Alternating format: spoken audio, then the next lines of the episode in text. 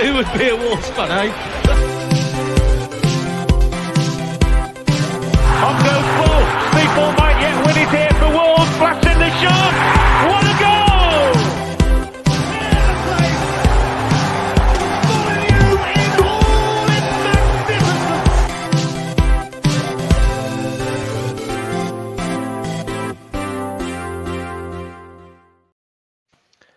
Hello, hello, hello, and welcome to today's episode of Wolves Fancast, part of the 90 Min Football Network. Um, Rich Hobbs joining you to discuss the 1 1 draw against Brentford. Um, joining me today, we've got um, we've got Matt, we've got Kim, and we've got Michael as well. Michael, great to have you on. Um, I was gonna say, give us a breakdown, give us a plug for your um, for, for your show as much as anything else. Yeah, no, thanks for having me on. It's one of the first Wolves related things I do, but I do the audio description commentary with Matt for Wolves. I'm a sort of long distance, but also long term Wolves supporter. And yeah, I also do, I do a European football podcast, which is at RTN Football on Twitter and Road to Nowhere European Football Podcast on all usual Spotify or streaming services. all places where you can find. That's exactly Yeah. uh, that's exactly what we uh, like to hear. I was going to say, long distance, long suffering Wolves fan, long term, long suffering. Exactly like what we want to hear um, from a fan. We've we've all been there. Um, let's get into the bones of it. Um, Wolves managed to not lose a game, guys. Who'd have thought it? I know, like, oh, get out of the bubbly. Um, no, but we did draw 1 1 against Brentford. Well, it wasn't the most inspiring of games, but in a way, it kind of needed to be like that, um, just to make sure that we were getting points on the board. Um, I was going to say, Kim, I know you went down to Brentford yesterday. How did. you find? How did you find going to the well Meccano Stadium? Um, all round pretty bizarre experience actually, which I think is pretty much similar to most sort of fans' experiences in the past. Um, yeah, I think it, it's just a bizarre ground. I mean, you've got these sort of like screens like above you that have got sort of action replays, and then you find yourself just like watching the screen instead of like actually watching the game. And then it's like why am i even here if i'm just sort of like watching it on the tv i might as well i might as well be sitting at home. And then that obviously for their goal you saw this the the replays. And then for our goal it's like oh really want a replay of Neves's sort of brilliant shot from outside the box and, and there was no replay so obviously that was a bit annoying but i think generally yeah it's just a weird ground that's almost like lego looking it doesn't It- even look real Is it because driving over it on on like the A roads and the motorway, it doesn't look like there's an inch that they could have made it any bigger around kind of where it's. No. Is it? ti- what's it like? It must. It looks proper congested from the outside. It is. Um, and you almost have to walk through like housing estates and like blocks of flats to even get to the away end. Um, yeah, it was a bit strange, but at, at least it's not one of those modern bowls. At least I guess there's quirks, even though yeah, they're a bit weird. I mean, the pubs around there are quite cool though. You know, you can pretty much get in any pub. They they allow away fans, pretty friendly. Um, that was quite a good experience. But yeah, yeah, all round bizarre, but I'm just glad I've got a, a little ground tick off. Very nice. I was going to say, always good to tick one off the list. Um, let's draw your memories back to two o'clock on Saturday uh, to the lineup. And I, it always feels a bit difficult doing lineups these days because we can't exactly get a lot of variation because of the, well, frankly, shocking number of players we have. Um, but there were a couple of changes from the, uh, well, let's be honest, humiliating defeat to Leicester, with uh, Traore coming back into the middle of the park and also Semedo coming in for Johnny as well. Matt, were you happy with the starting lineup? Um, all things being equal, I think so. I think A, it was possibly the lineup that we needed against Leicester anyway, but B, what I was more pleased to see is he's reacted on what was an awful performance from Johnny against Leicester. So he's acted on that and a bit more physicality by having uh, Boubacar uh, in there as well. So pretty much what I expected. Was really pleased that um, despite being on the, unfortunately having that four 0 on his only second start, Bueno also made made the uh, lineup. So yeah, I think it was the lineup that most people would have been happy with. Definitely, uh, Michael. How, about you? Were you uh, were you pleasantly surprised, um, but before the match? Yeah, I was satisfied sort of when I saw the lineup. I thought, yeah, I agreed. I knew Johnny had to be taken out the firing line, following that game against Leicester. I was, to be honest, I was a little bit surprised Hugo Bueno kept stayed in after Leicester. I didn't think going forward he kept a bad account of himself, but you know, even against Brentford, you can see uh, defensively certainly the side of his game he has to work on more. And I, I did expect Ryan Aït-Nouri to come back in there. Um, but yeah, I thought it was a good show of character to give Boubacar Traore a shot. I mean, it, it, was that yellow card, wasn't it, against Crystal Palace that forced his sort of early withdrawal from that, or forced Steve Davis's hand from his perspective um, a couple games back. And so I was really excited to get a closer look of him. Definitely. Uh, Dean Marston's uh, said comments, to be fair to Davis, uh, taking injuries and things into consideration. He's got all the lines pretty much spot on. And I, I'd, I'd agree um, with that, that a lot of it has seemed to be very much square pegs in square holes a, a lot of the time. And rightly or wrongly, he's tried to keep things as simplistic as possible, um, which definitely can't blame him for.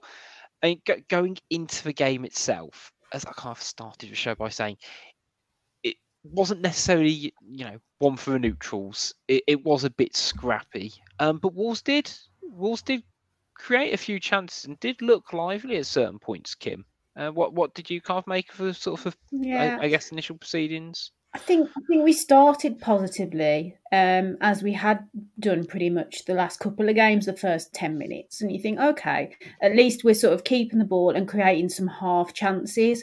But I think the issue is they're they're still, and I think throughout the game there were a few chances, but they weren't like clear cut. I think if you'd have asked, if you'd have looked at the stats, and I don't know what the, the stats are in terms of like the XG, um, but I I just don't think we're still creating really good clear cut chances. So I think there was a few weren't there in the you know the at the start sort of Moutinho. I think he was the first pretty much half chance um, where it came came onto him. I think was it just past the post maybe. Mm. Um, and uh, yeah, I, I think we we started well, um, but I still think it showed in terms of a lack of confidence from from the off really that the team still uh, tend to tend to have. I mean, I guess one of the, the biggest criticisms you could have had against Leicester is that we well we, we, we lacked some of the fundamental basics of what we expect as fans in terms of the desire for you know being able to pass the ball 10 yards and things like that. But Matt, do you think we were you know better at the, the bare minimum as it were? Uh, yeah, I, I don't think there was any I no realise that is any... a very low bar. I, re- yeah, I realise like it's low hanging fruit, but it's, yeah. um, you know there were no there were no shouts for that there might have been a competition winner on the pitch for this game. Do you know what I mean? Um, yeah, I think that. Then again, like those eight minutes you mentioned against Leicester, we um, we, we start well in pretty much every game over the last three four games, um, and we did and we did this game as well. I think you know Diego Costa missed uh, a header opportunity that came into him. Jamie Tino did everything that he could with his with his volley and, and, and deflection the other way, and that would have that would have would have gone in. Um, we did the the basics right. It's just lacking a killer edge at the moment, and lacking as we have done for so long, just that lethal hunger striker. There's only so many different ways you can you can package that any differently. It's same fundamental problems that we have, but what I think was much better on this occasion than it was against Leicester is defensively we weren't looking anywhere near as fragile. Kilman and Collins just had a bit more of a just they were just more confident and there was less of this trickery trying to pass the ball out or, or try and Cruyff turn in the 18 on the 18 yard line. It was just kind of everything that needed to be done was done efficiently and smoothly and that's what you needed just to keep yourselves in the game because that's the first thing for Wolves at the minute. Just don't concede. I was going to say you you bring up uh, an interesting point, particularly around Kilman and Collins, who did look a lot more themselves. But Michael, do you think having Traore in front of them helped? Because he again gave a busy account of himself. Is the best way I can describe it. Yeah, I think so. I mean, even if it's not him directly, I think the fact he kind of gave Ruben Neves, who tends to be sort of the deepest of the midfield three, a bit more protection in front of him, meant that Ruben Neves in turn could then be sort of shielding the back four a little bit more and also offering another pass option, but also so could Traore, who was you know all over the pitch, and I'm sure we'll get on to Traore's performance at some point, but um, yeah, there was there, there was elements of his inclusion that I think really benefited Wolves from a confidence point of view. Yeah, I'm uh, I'm starting to become quite a big fan of Traore. Uh, what what he lacks in a first touch, he makes up for in getting himself about. And I know Kim, you were never a big fan of Dendoncker, were you?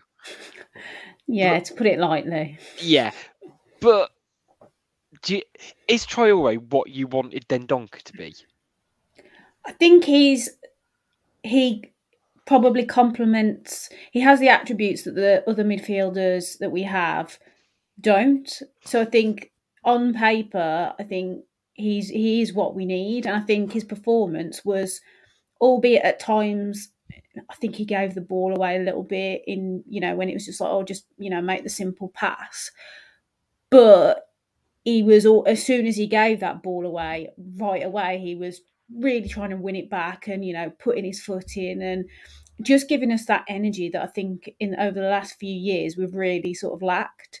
Um, so yeah, I think I was I was pretty pleased with his performance, and I think moving into the next couple of games before the World Cup, I think he he has to start because I think it's really showing with Moutinho now that he shouldn't be playing a full 90 minutes in the Premier League mm. every single week. Um, so I think we obviously providing that Nunes is okay in terms of his injury, then that combination of Neves, um, Nunes, and um, Traore could actually work really well. It's got a lot of balance when on, on paper that that trio, and I, I think me all of us in on here, plus every Wolves fan, has the utmost respect to João Moutinho. But having someone like Traore in there alongside Neves, alongside Nunes, does feel a bit more balanced, so to say, Matt. Yeah, I'd say so. And it, it it's cliched in this, and it, it makes me sound like I'm I'm pining for a Mick McCarthy eleven of just grafters, but you just sometimes want to see. Mm passion and heart and and having a go. And he what he lacks in um maybe technical skill he makes up for in rawness. And we've got to remember as well he has never played anywhere near this level in his career. And he's adapted to it pretty quickly i think. Mm. um and in those games that are 50-50 games i know prior to th- this game i think everybody myself included had us down for a shellacking but when you look on te- the teams on paper, I think it's a 50 50 game. I think sometimes you just need that extra bit of spark and desire. And that's what he brings. Not that, you know, Moutinho, for example, he's known as being the consummate professional, possibly too passionate in that when he loses, he takes it super seriously and everything else. But you also need the youth and legs underneath it as well to carry that. So I think he's um I can't I wouldn't say he's his first name on the team sheet going forward, but in a game that you need to have that energy and uh, uh, about you, I think you know you've got to consider him going forward. I mean, I, I think he's done exceptional in the fact that he's played well a handful of games for us.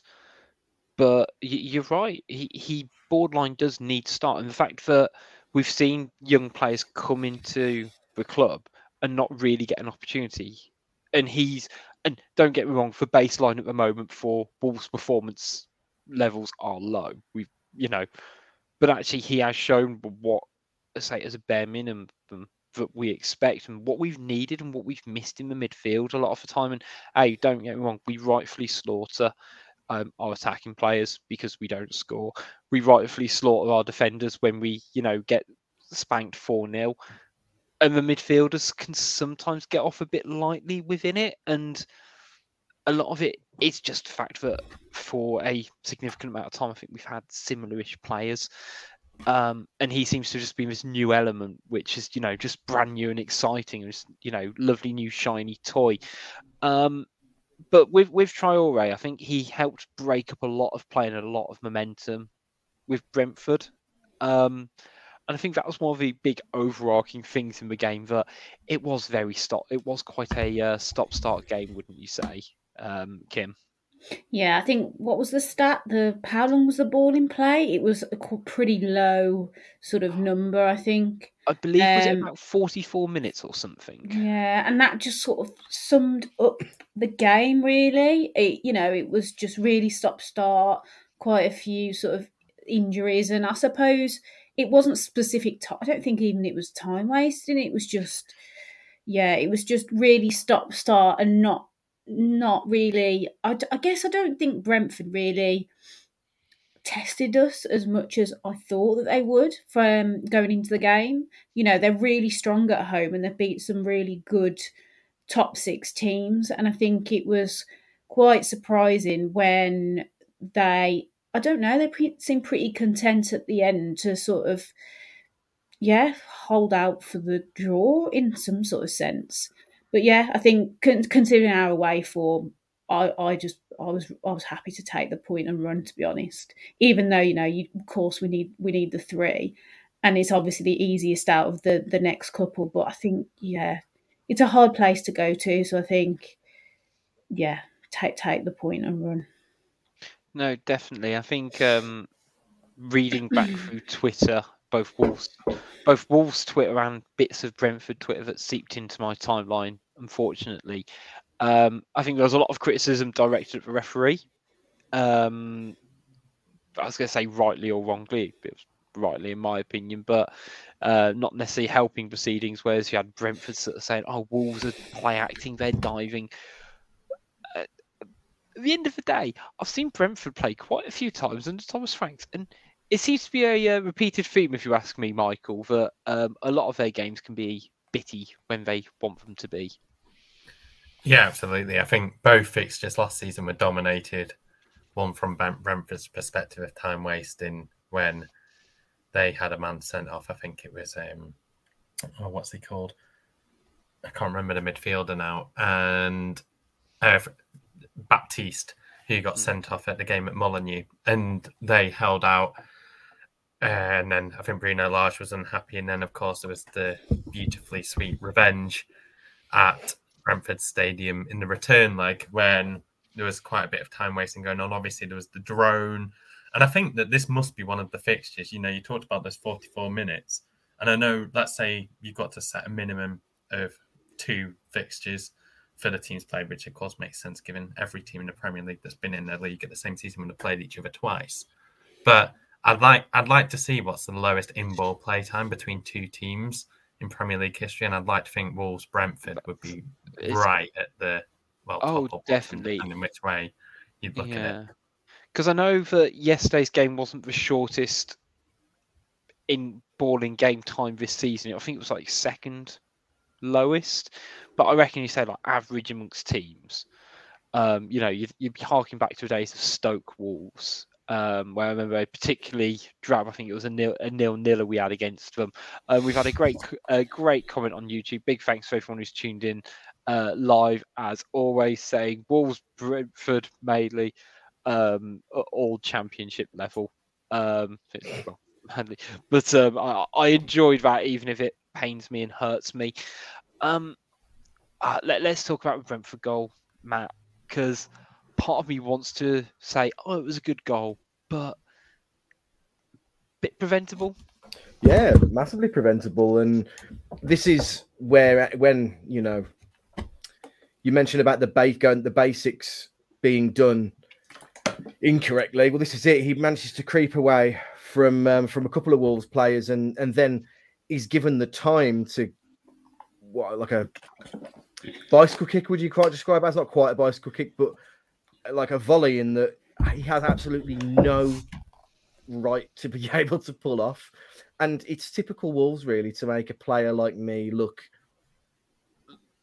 like prime Ronaldo, isn't it? Really, and I'm talking about Brazilian Ronaldo as at that when really they didn't create a fat lot. They didn't create. They didn't cause so many problems all game, really, and it would just happen to be that the goal of his career was scored against Wolves, and it was entirely preventable, which is which is annoying because it's when you're at this point in this in the season at this place in the table minor mistakes cause massive implications. And that's exactly you know this is what you know you can't say for sure we wouldn't have conceded a different goal in a different capacity and the butterfly effect and wah wah wah wah.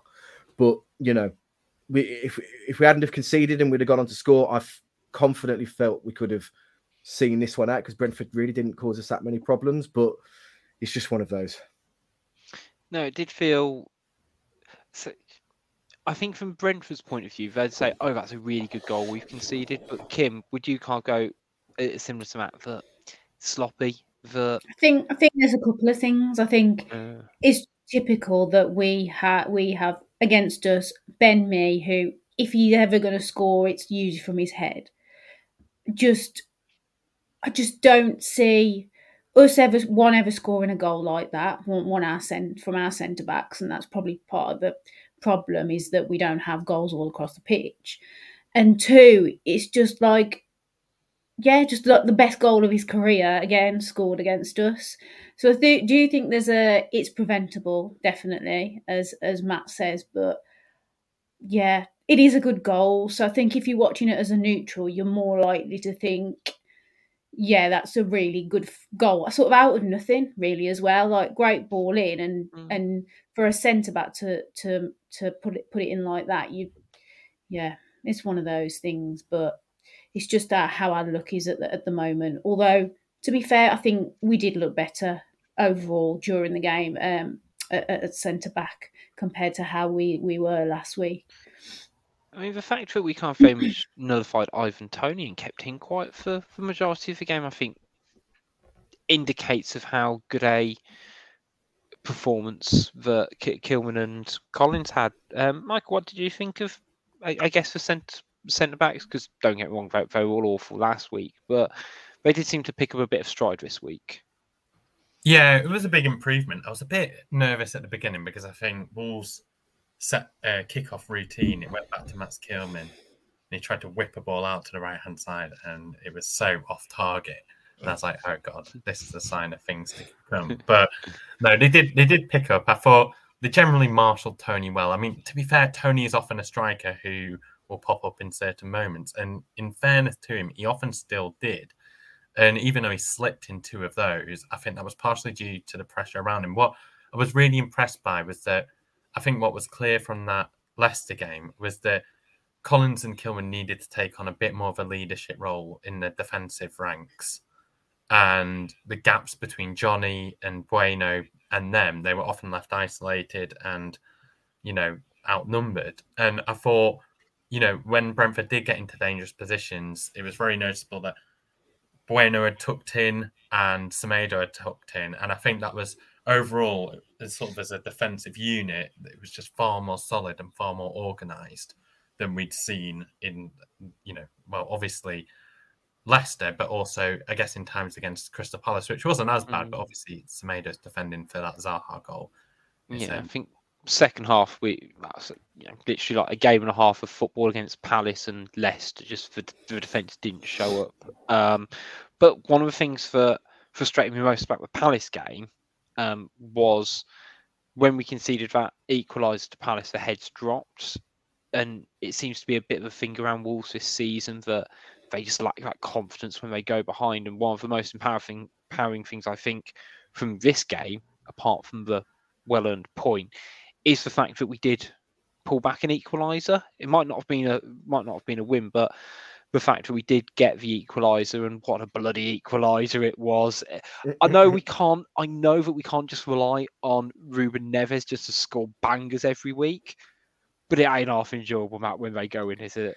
Yeah, you'd be hard pressed to shoehorn in the um, the Thunder bastard Alan Partridge clip on it. It wasn't quite Thunderbastard territory, but it was a cracker, and you know, well created as well. My, the funny thing is, my favourite part of this goal isn't necessarily the strike, but it's Boubacar Traore's dancing out of the way out of the the shot, and it, but he looks he looks terrified. He like he, like it's not graceful at all. Um, like just Feel free back, to write in the com- anyone who's uh, watching this on YouTube, whether it's live or um on on, on repeat. Feel free to put in the comments what Ruben Neves shouted to Boubacar Traore at that point because I don't I don't think it was particularly polite. But No, I can't imagine it was. The, I mean, the goal itself's beautifully struck, and you know, the reward for some, you know, intense pressure straight away from the goal. Frank said in his interview afterwards, you know, the one thing you don't want when you concede, there are red flags everywhere. He said, and that you know, you don't want to concede. They would, it would do so much damage to Brentford's um, morale as well in the game, conceding straight away like they did. Troy already did well as well to control it and get that Mm. ball across. You know, I've criticised him a lot, um, Adama, over over the last this season for being in a position where he either makes the wrong decision or he'll take too long to dilly dally about making a decision. Well, the fact that he stopped, looked, made the pass, then that pass from I think Semedo a, a crossover was just just rewards really because I think uh, we deserved to be in the game. And what can you say? I mean, it's not probably even one of Ruben Neves's fifth in the top five of his goals, and it was still a cracker. And that just proves the talent that he has. That unfortunately, I don't think we'll see for much longer. no, um, you, you mentioned Traore, and I think out of all the players under Davis so far, I think he's been someone who has been quietly actually fairly impressive and fair, and and seemed to. Uh, I was going to say uh, as much as any Wolves player can do, played actually quite well a lot of the time. But again, Ru- Ruben Neves, I think even if you take the goal out of the game, I think he was he still had a, another phenomenal performance. Kim, would you say? I think so. I think firstly with just going back to Traore for a second, I think he's at least showing a bit of form and I think sometimes it's a bit unfortunate that again, even though he's been in and out the team and maybe not once as he has played for us before, I think he's, he's still going to get two two players marked on him every game. Um and that that's always going to be a battle for him. But I think he's looking a lot more dangerous. I think he was unlucky to be get to get taken off as well um, over Podence because again I didn't think I thought Podence did okay at times, but I always still think that just like Traore, but to be honest, at the moment, I think Traore is more likely to come up with sort of an assist or a, a key pass as opposed to Podence. So I thought that was a bit harsh, I think, to take him off. But then another point on Traore, though, if you notice, when we actually did score, he didn't celebrate. So you can, if you watch the goal back, as he as he sort of sees that it goes in, he just sort of walks off. Whereas if you look at all the other players, they're they're right to the to Neves and the fans. So that's just an, another observation. I still don't think he wants to be here deep down, and maybe yeah, I guess we know that, but yeah, um, He's too busy concentrating rate. He's too busy concentrating racing kids in um, Sainsbury's car parks, which I, I part of me because I think there's a couple of things that I think I saw on social media this week around Adama Traore that obviously that clip that went viral of him, you know, le- leaving some kids for dust in a in a race in a car park. Um, but I think on the same day or the day before, he was like signing. He was just like walking around Merry Hill and like people were obviously asking for autographs, but they were like, he was just waiting for him to like run into JD to actually buy Wolves top and stuff like that. So I don't know whether he's going on like a mini farewell PR tour or whatever around uh, and helping the young children of um, the young people of Wolverhampton or whatever. Um, I, th- I think, Rich, on on, on Adama, I think he's going to be as frustrated in his own performances as any Wolves fan Uh, here listening or, or anyone else. I think he expects a lot more from himself and probably thinks at this point in his career after the move to Barca and everything that it was probably on a more upwards trajectory than than what he's currently experiencing. And I think that I don't know if it's you know I didn't notice he didn't celebrate. To be fair to Kim, but I, I don't know if that's an annoyance at his own performance or the team's performance in general, as opposed to his lack of happiness or desire. I don't know. I'm not sure. I think he's a player that I, I think probably wants and needs to be loved, and I think he's he's in a team where there's not a lot of positivity at the minute, and I don't know if he's suffering because of that. Maybe I'm not sure. Hmm. In, an interesting sports dynamic case study if ever there were one. Um, the the only other major incident, and we we knew something like this would happen uh, at some point. You, you you bring in Diego for the drama, and he gave us drama. Unfortunately, it was the wrong.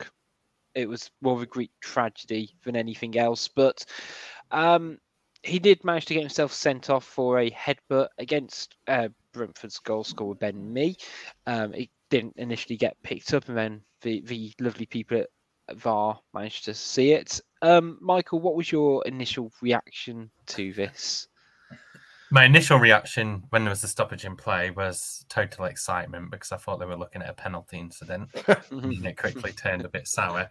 And then when when they were looking at it, at first I wasn't actually sure who they were looking at because you do see Ben Mee sort of put his head towards Costa first. Like I'm I'm I'm still confident watching the feedbacks. He does that. Obviously, it's not in the same manner as which Costa's sort of jolted his head a bit more, and it's you know it is a red card. It's stupid. Um, it's obviously the kind of stuff he used to do before VAR. If I'm right in thinking, I think he had some limited time playing with VAR in Spain, but he wasn't really involved with Atletico Madrid much. Don't have it in the Brazilian league, as far as I know.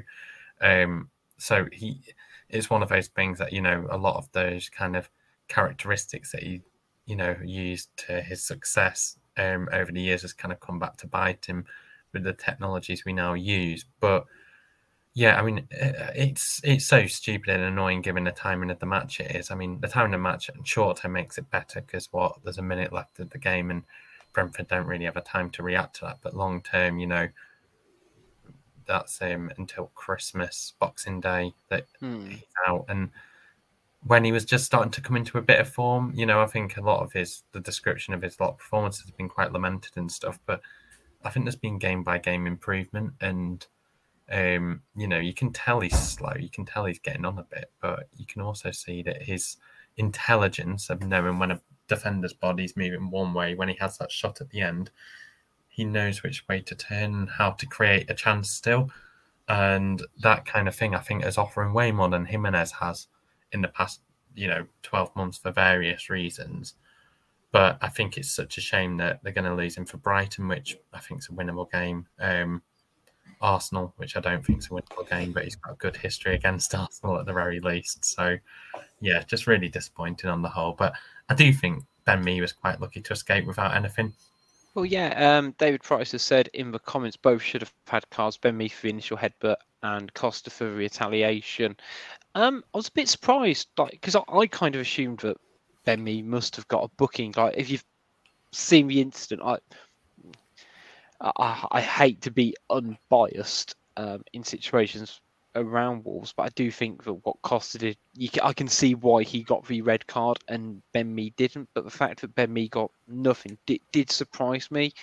Kim, I, I guess it's it's always a different experience to experience VAR in the stadium, isn't it? But um, how did you kind of see the incident? Do you think Ben it- I don't know. I think I'm just looking at it from Costa's perspective, and it's just like, why just don't get involved in it? And I think for for him to actually come out after the game and apologise shows that if he didn't think he didn't deserve to be sent off, he wouldn't come out and apologise, would he? Um, agree that yeah, it's it is a bit you know why would Ben Mee not get card of some sort as well? But it's just infuriating that we haven't we can't afford red cards in our situation, given we've literally got no no obvious replacement now.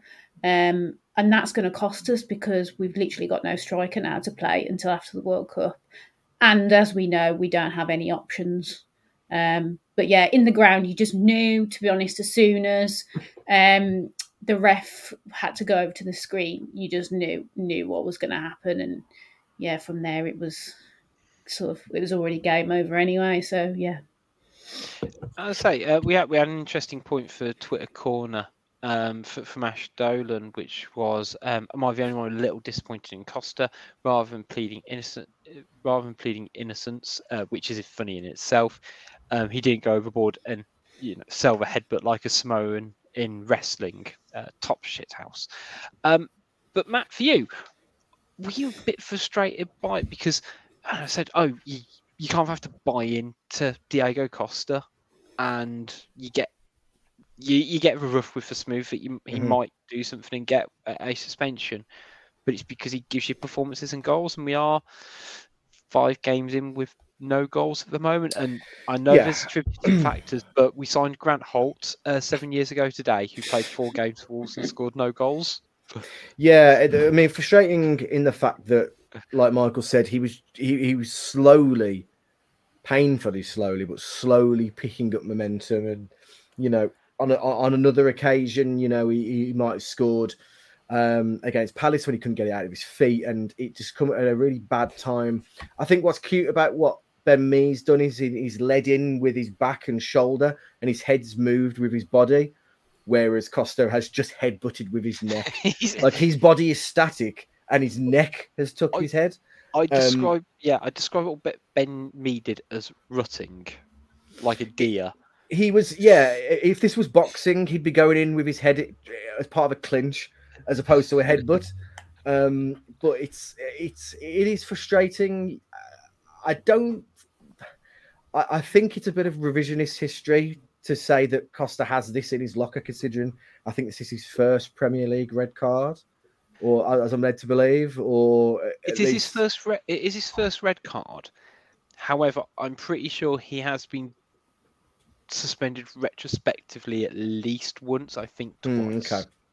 I think he got sent off in the FA Cup once, and then Premier League. This Uh, is that how we're covering ourselves? Uh, Yeah. okay. Um, it is frustrating. Call me naive, call me whatever you like.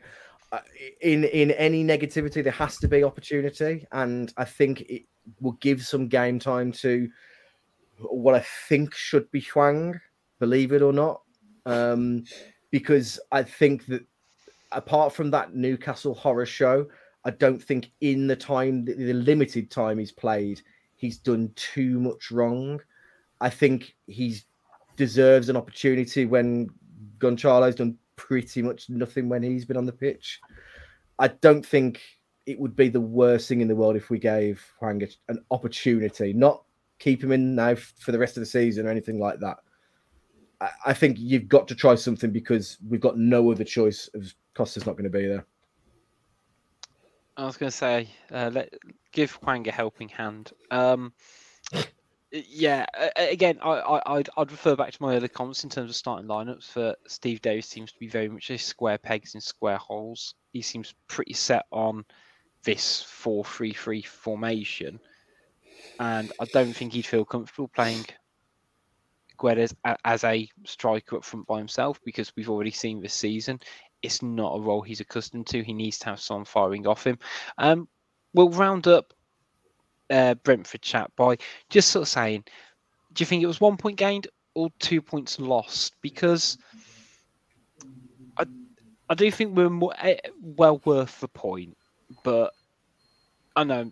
Are we all happy with a point, or do we think we deserved a little bit more? I thought it was two points lost. Um, I think any point at this stage you kind of have to take, but Brentford, I think Ivan Toney or somebody said it after they lost to Villa the week before. When Brentford, you know, Brentford are a good team. It's a tough place to go, but when Brentford are bad, they're really bad. And um, I thought they were really bad against Wolves. I thought they really offered very little. The kind of chances they created were more from our kind of lackluster moments and from their kind of ingenuity or anything like that. And I think that they really were there for the taking. They'd had a couple. Jansson came off first half, a um, couple injuries to key players, and I thought they looked really soft in the game. They looked like a team almost wanting to get beat, and we, you know, for numerous reasons that have plagued our season, were unable to capitalise on that. Kim, how about you? Were you satisfied with a point? I know we sort of said earlier in the show that Mm. you know, point happy enough with a point, but part of you. It's, it's difficult, isn't it? I think a draw is a fair result because I don't think we did enough to win the game. I mean, I think yeah, Brentford weren't great either, but all the opportunities that we created, there were there were half chances, and I, I think when you look at the bigger picture, you'd like to say it was one point gained, but I can understand sort of the opinions on two lost, given the fact that they weren't Brentford weren't at their best, and also given what we've got ahead of us. It's the easiest game on paper um, in comparison to, to Brighton and Arsenal. So, yeah, but I, st- I just don't think we did enough p- personally to, to, to get all three points. Matt, how about you?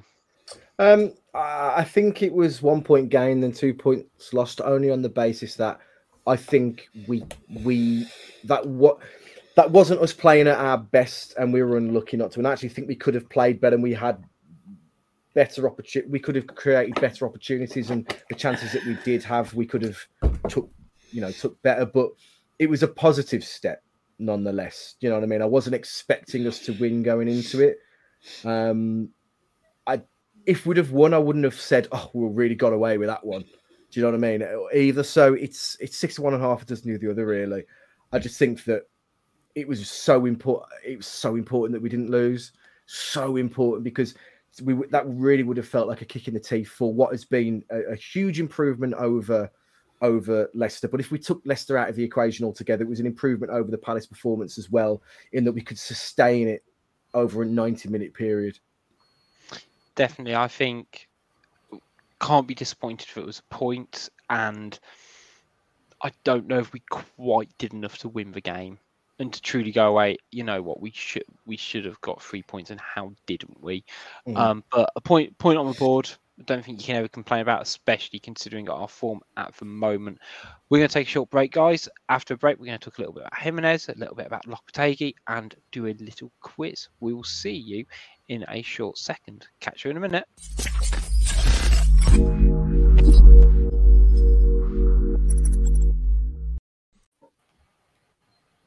Hi, it's Richard from Wolves Fancast here. Just interrupting today's show before we get back to some uh, questionable opinions and opinionated questions. To talk to you a little bit about our sponsors, Pixel Yeti Media. They are a design agency that put you and your business first, from web design, logo and branding design, and marketing. If you have any marketing needs, get in touch with them to find out how they can help you get it right. They are over at pixelyetimedia.com com.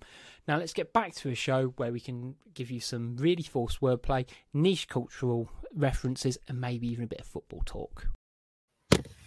Hello, welcome back, everybody. So we're not going to do a long table run through, frankly, because it's depressing. Um, but Wolves are currently 19th with 10 points after 13 games. Um, but one thing I think is most notable that we are a decent chunk into the season, but it is still quite tight at the bottom of the table. Um, you know, most exemplified by Leeds, who, of course, uh, beat Liverpool, but they've shot up from you know being below us in the table all the way up to 15th. So, with my positive hat on, I'm not getting super super anxious, but obviously we are still in fairly dire straits. Um, but hopefully we can somehow manage to get a few points out of you know Brighton who beat Chelsea and Arsenal who are near the top of the table. Um, anyway, I want to talk a little bit about Raul Jimenez, guys, because he's not been in England uh, the past few weeks. Essentially, since the last international break, he hasn't really returned um, following a groin injury that he's apparently sustained for a significant while now. Um, but given, I guess, the optics around Wolves, Matt, do you think it's not been a great move to have him still out there um, rather than sort of being back at Compton, or does it really not matter because you know he's recovering from an injury? Yeah, I think for the purposes of the team and his rehabilitation, I don't think it makes much of a difference, if I'm honest. But as with everything on social media, the truth isn't what's most important. The perception is what's most important, and the perception is is a filthy skiver, as Twitter would have you believe. I, I think I think the whole thing's blown out of proportion. If I'm if I'm being honest with you, I mean, how often do players go off to see specialists in other countries? When you know Traore, I would have an injury, he flew, you know, he would fly back to Spain, or eh, you know, I don't think it's as huge a deal as we think. I think that because of our, if we were if we were sitting in twelfth, having a really mediocre season of draws and the occasional win and the occasional loss, this wouldn't make headlines at all. It's because of the position that we're in in the table that it causes today's Twitter meltdown. And tomorrow's Twitter meltdown will be that Bueno, I don't know, puts his fridge, puts his tomato sauce in the fridge. You know what I mean? It's one of these things. It, it makes no, it doesn't make a difference, but it's just exam. It, it, it's amplified by social media because of where we are at the moment. So I don't, I don't think it's a big deal. I mean, Kim, I know you're someone who's been on holiday to Mexico, so you'll you'll have. In, eh, I, I assume you'll realise that actually a lot of people go, oh well, clearly he's just there sunning it, he's just lounging it about. But is this the footballing equivalent from I guess a fan's perspective, where an organisation isn't necessarily performing as well as they should do. So, and you've all been doing a lot of working from home, a lot of hybrid stuff, and they've pulled everyone back into the office. Is that what we, we will? We, that's what we're demanding as fans. We are hard-earned money. I, I just think I think it has been like pu- pulled out of proportion a little bit, but I do think there's probably more to it in terms of than the injury. Um, I, I mean, you obviously read different reports on on what's happening, and it's it's is it the in, he's struggling with the injury plus sort of mentally. I mean, we we can just speculate, can't we? We don't know that. It might be that you know he just needed a change of scenery and going back to you know where he's actually from. You know, I, I, I don't think it's. I don't think people should be getting on his back or making comments when technically we don't really know what's happening. But he, he ultimately he had a really career threatening injury, so I think we've got to be a you know, I think he, I think we've got to be careful on, on what we say. Um, yeah, it, it's a difficult one, isn't it? It's it's a difficult one to sort of put your finger on until we actually know. But where's his family? Like, are they still in England or have they gone back to Mexico with him? As I say, we don't know. So it's just a shame that he's not back on back on the pitch. And hopefully, after the World Cup, he will be, and, and we'll have have him as an option. Definitely, I think that's from from our perspective as fans. That's all. That's all we want. I think that's arguably the the most frustrating thing is that we're severely lacking goals. We as Wolves fans have seen him, you know, particularly pre-injury, be that focal point and be the player who consistently gets us goals. And you know, it's the it's the thing we are literally missing in this team. And you know, when when you sort of see him not uh, not on the pitch and struggling, but I think I read the same article I think you're referring to, Kim, about sort of relating to the mental side, and it, it reminded me. There's there's an American football player, uh, Andrew Luck, who went through a couple of really serious injuries. Um, not not you know quite to the extreme of a fractured skull, but he ended up retiring on basically getting a sprained ankle because he kind of decided I'm not doing the rehab again. I'm not going through, you know, an eight, what essentially about an eight to twelve week injury process of returning and just didn't fancy it. But I, I guess, Michael, for yourself, I mean, how important is it for, for Jimenez to get back playing for Wolves? Because there have been rumours flying about, but it doesn't look particularly likely that he's going to be playing in the next two weeks. Yeah, I think trying to get him back in terms of looking for a plan, especially with Costa's absence, of how Wolves plan around that, I think Jimenez should be at the bottom of the priority list. I think, you know, with all due respect to ourselves, that Jimenez, you know, he's idolized in Mexico and they've got a World Cup on the horizon. And what I think will most likely, even though he's not the oldest player in the world, but I think will most likely be Jimenez's last. And Hmm. given his form over the between the last World Cup and this one, at the very least deserves that chance. Um, I think if he can go to the World Cup and there's no pressure from our side to allow him to, you know, and maybe have a really big moment for Mexico in the World Cup, I think you kind of have to hope that that will be able to radiate and sort of result in a bounce for Jimenez coming back to Wolves because otherwise, I think if you try and rush him in back before the World Cup, affects his fitness before the World Cup, doesn't have us a disappointing World Cup, that can so easily just sort of build a negative reception and maybe reaction from Jimenez towards the club. And I think, if anything, the club kind of needs to put it, you know, given especially what he's been through, I think he's within his full. You know, I'm not always saying sort of, you know, a club should bend over backwards for a player's needs, but I think Jimenez's case is very different. And I think the club in this in this scenario, you know, given there is only two weeks before the World Cup, should be taken into account what the players' priorities are right, right now. And as long as as much as we like to think, oh, Wolf should always be a player's priority, you know, World Cup's every player's dream, isn't it? And I think I think that should be respected in that sense. And the club should kind of work. They should all hopefully. Then I'm sure, I think they are by the sounds of it. They're working together to try and get him ready for that World Cup. And hopefully, if he has a good one, it'll work for Wolves going forwards. Yeah, I mean, it doesn't feel like he's. Yeah, he, he's. I think people make it sound sometimes like he's gone MIA and like he's just gone. Sorry, I can't. I can't come on the plane. I've, I've pulled my groin. I'll just. Um, I'm just gonna have to go to the beach instead.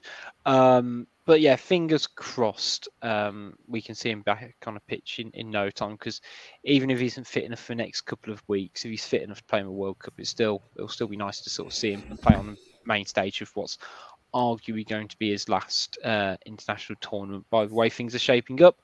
Uh, the only other little bit of tidbit, um, again, it drags on and on and on, but Wolves are apparently still in for um, Lopetegui. Um, I mean, I'm not going to do a whole big thing on it, but Matt, what are the chances are he's actually going to be on manager? Let's say post World Cup. Uh, it's it's a tough one because everybody you know says well it all depends on the the health of his father and everything else. But again you, you read into that what you will. If that was the case and that was the overriding factor why did he interview? And there's all this to and fro. And do i think he'll be the manager come the end of the world cup? No. No i don't. I think this is one of those um in another life we could have rolled the dice kind of things I don't think it's ever going to happen. And if you know, like uh, like Pacquiao Mayweather, it, if it does happen, it will be about three to five years too late.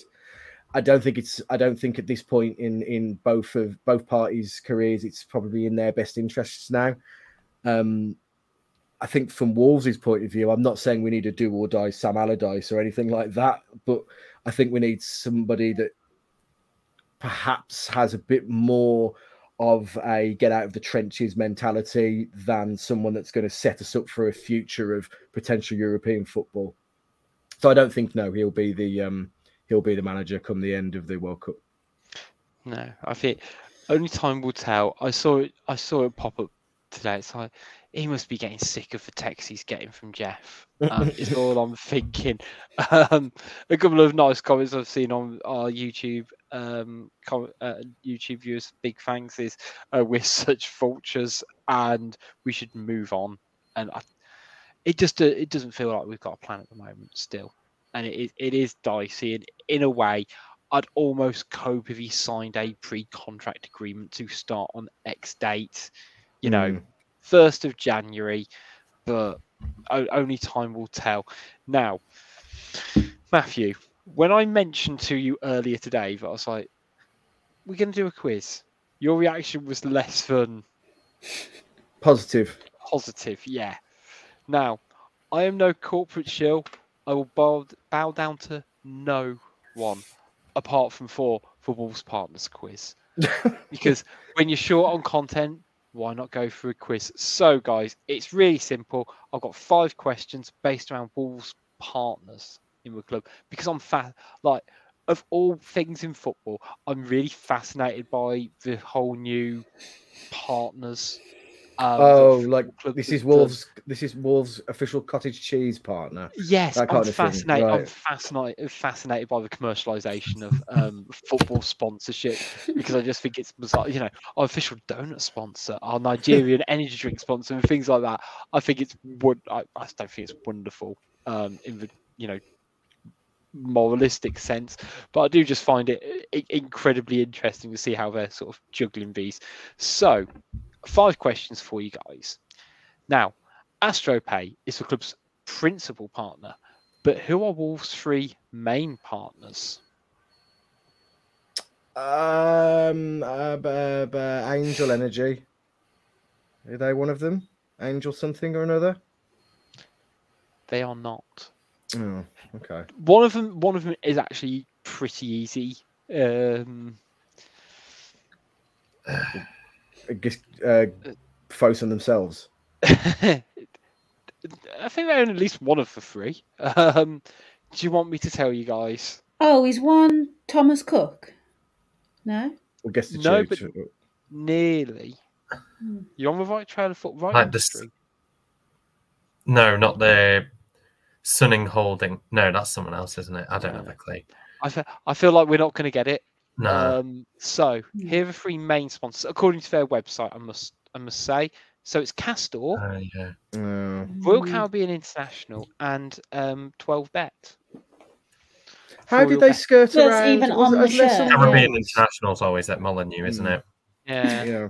they sponsor the training kit as well. I think Royal Caribbean. Yeah. Yeah. Okay.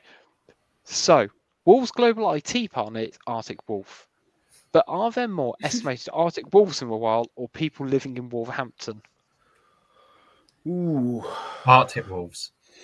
I feel like they can cover the whole sort of no, top of the northern hemisphere. So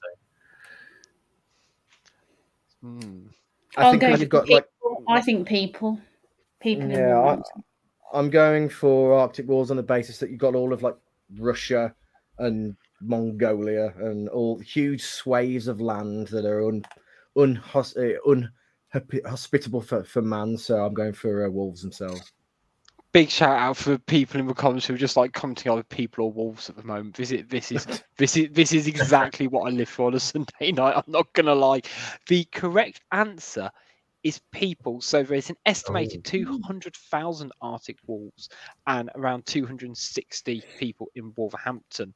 So next up, suit specialist House of Cavani recently became a sponsor slash partner. But how many clubs has Edinson Hmm. Cavani played for in his career? I'll go for one in Uruguay. Palermo, Napoli, PSG, Man United. Valencia. I'd go six. Six. I'll go seven. I hope he's got he's forgotten someone. I'll, I think it's seven as well. in hindsight, when I thought of this quiz, I forgot that we're having someone who does a European football podcast on the show. the correct answer is six. Um, Yeah. So uh, he did start off at a Uruguayan club. Club, you are completely right, Michael. Um, uh, Danubio, then Palermo, then a loan spell at Napoli, then made permanently, then PSG, then United, um, Manchester United, and then Valencia. Um, I'll say, but my only tidbit of this is you look at his goal scoring record compared to everywhere else apart from Man United. Like he, Hmm. phenomenally good player. Number four, Cadbury, a Wolves partner, are technically the shirt sponsor of Notts County. I say technically because they donated it. They, they are the shirt sponsor and they donated it to a local organisation. But which current England international played for Notts County the last time they played Wolves? Oh God, I was there as well. I think. Well, Was it the penalty shoot? Well, the season we got promoted from League One. It was. It was, I believe, if I can remember off the top of my head, the 15th of February 2014. yeah, was. There was about there there was two k away fans and about two k home fans. I remember it well. It was, I believe, it was at Molineux. Was this a Johnstone's Paint game or was it the, just a league match? It was a league match. League match. Um, Current England international. So it's got to be someone who's fairly getting on in their career. Or like one of the younger ones is had loads of loan spells. Yeah, this I don't know. We got any stabs in the dark, or shall I reveal all? I've got a couple Ja- in Jarrod Bowen. uh, No, but somebody... Ben White. Oh. Good guesses, but you're both wrong. Um, and someone actually has got it in the co- uh, in the in the comments. Um, it's Jack Grealish. Oh God, yeah. Hmm. Look at that I hair. remember playing for them now, but Yeah. not against us.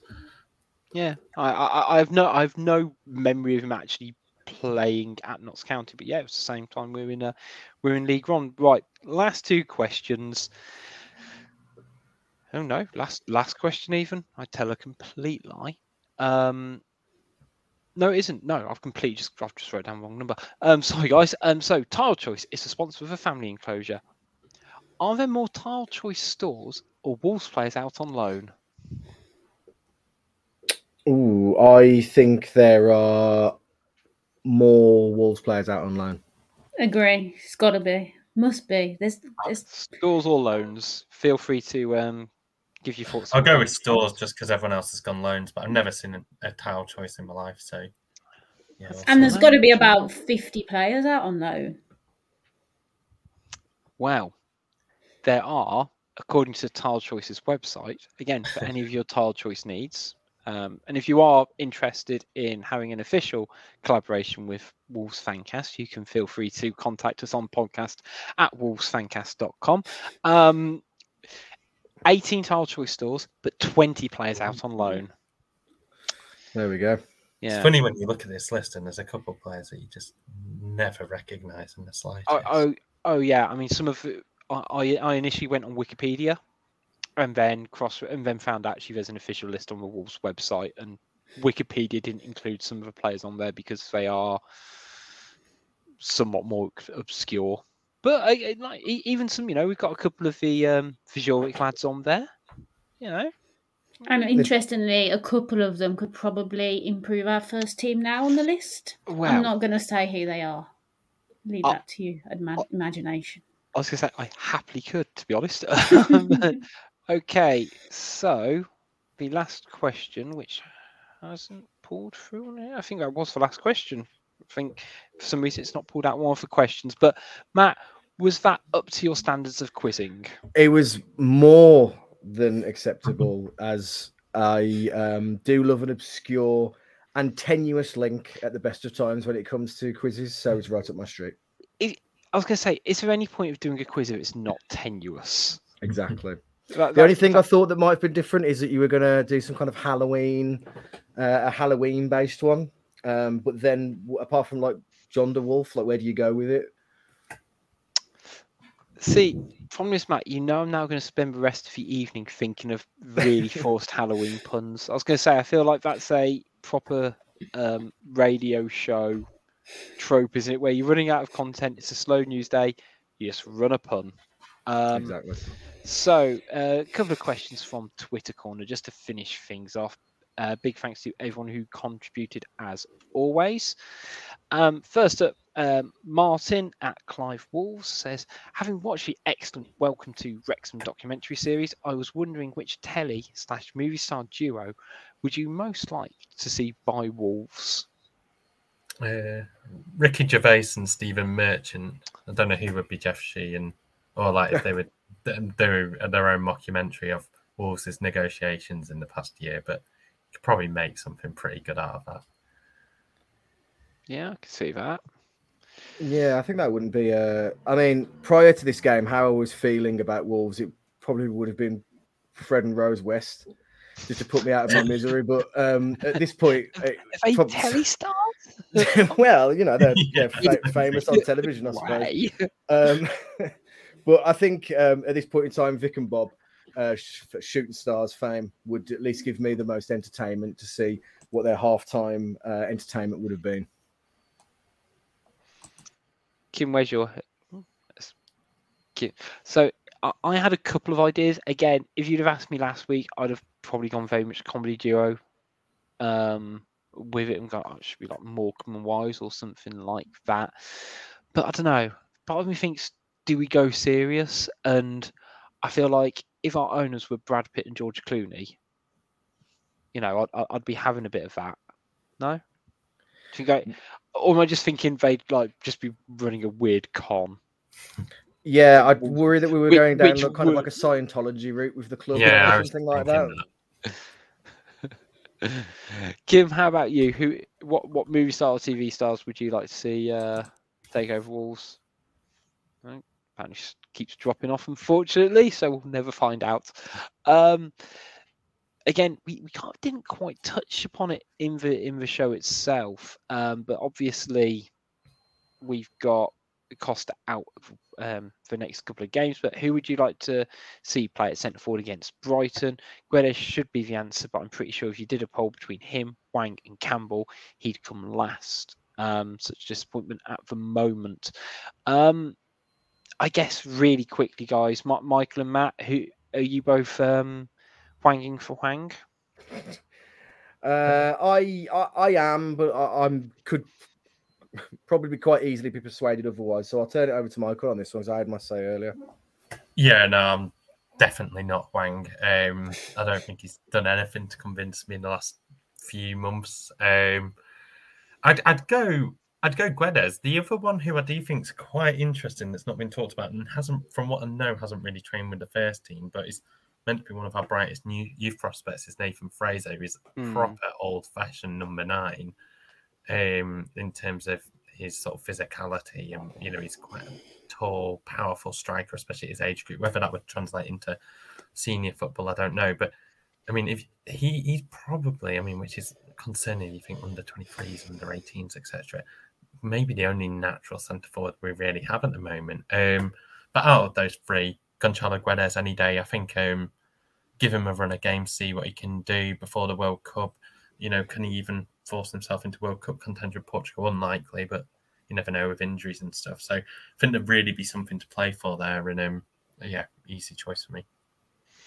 I'm slightly scared to say Kim because the last three times I've said Kim, what do you think? It's I think I'm dropped out. alive now. Yeah. Yeah. yeah, I think I'm here. Um, I'd agree with Matt actually.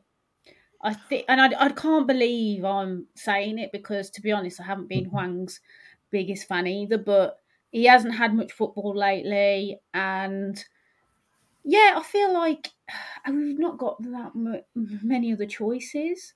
I think you know we know all know that Podence definitely is possibly the worst choice to play up top, considering he's smaller than me. Um, so and Guedes just hasn't impressed me. Um, when he sort of played the the I don't know he hasn't played the lone striker, but he's almost played sort of off the striker. Um, I just yeah, I think there isn't many options, and I'd just stick with Hwang and give him just give him a chance at least. Give him give him a couple of games just to see what he can do, and and maybe play Guedes off him. I don't know, but I just can't. I, I, we just haven't got any other choices, so I'm I'm I'm sticking with Hwang up top. Yeah, I, I, I'm I'm more on Hwang boat just because I think he's more of a natural attacking player and more of a, more of a striker than Guedes is at, at this moment. I mean, it's it is a bit rock and a hard place though, unfortunately.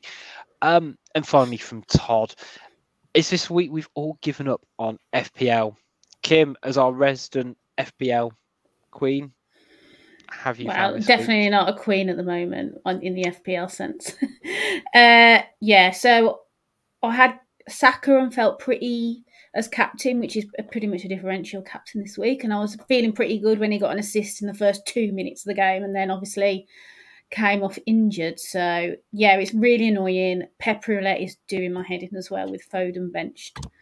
Um, but I did get a double Palace clean sheet, which yeah, quite quite a nice nice few points for me. I mean, I um, I, I've actually fairly tried in FPL this year as opposed to other years, but for some reason never played Haaland throughout the first 14 games of the se- well 13 games of the season. Um, but average score this week 47. I'm on 66 points, so uh, Ooh, everything's wee. coming up Millhouse over here. Yeah, so um, I'm I'm still persevering. The one which has really annoyed me, and I'm not, I'm not speaking to the right crowd on here.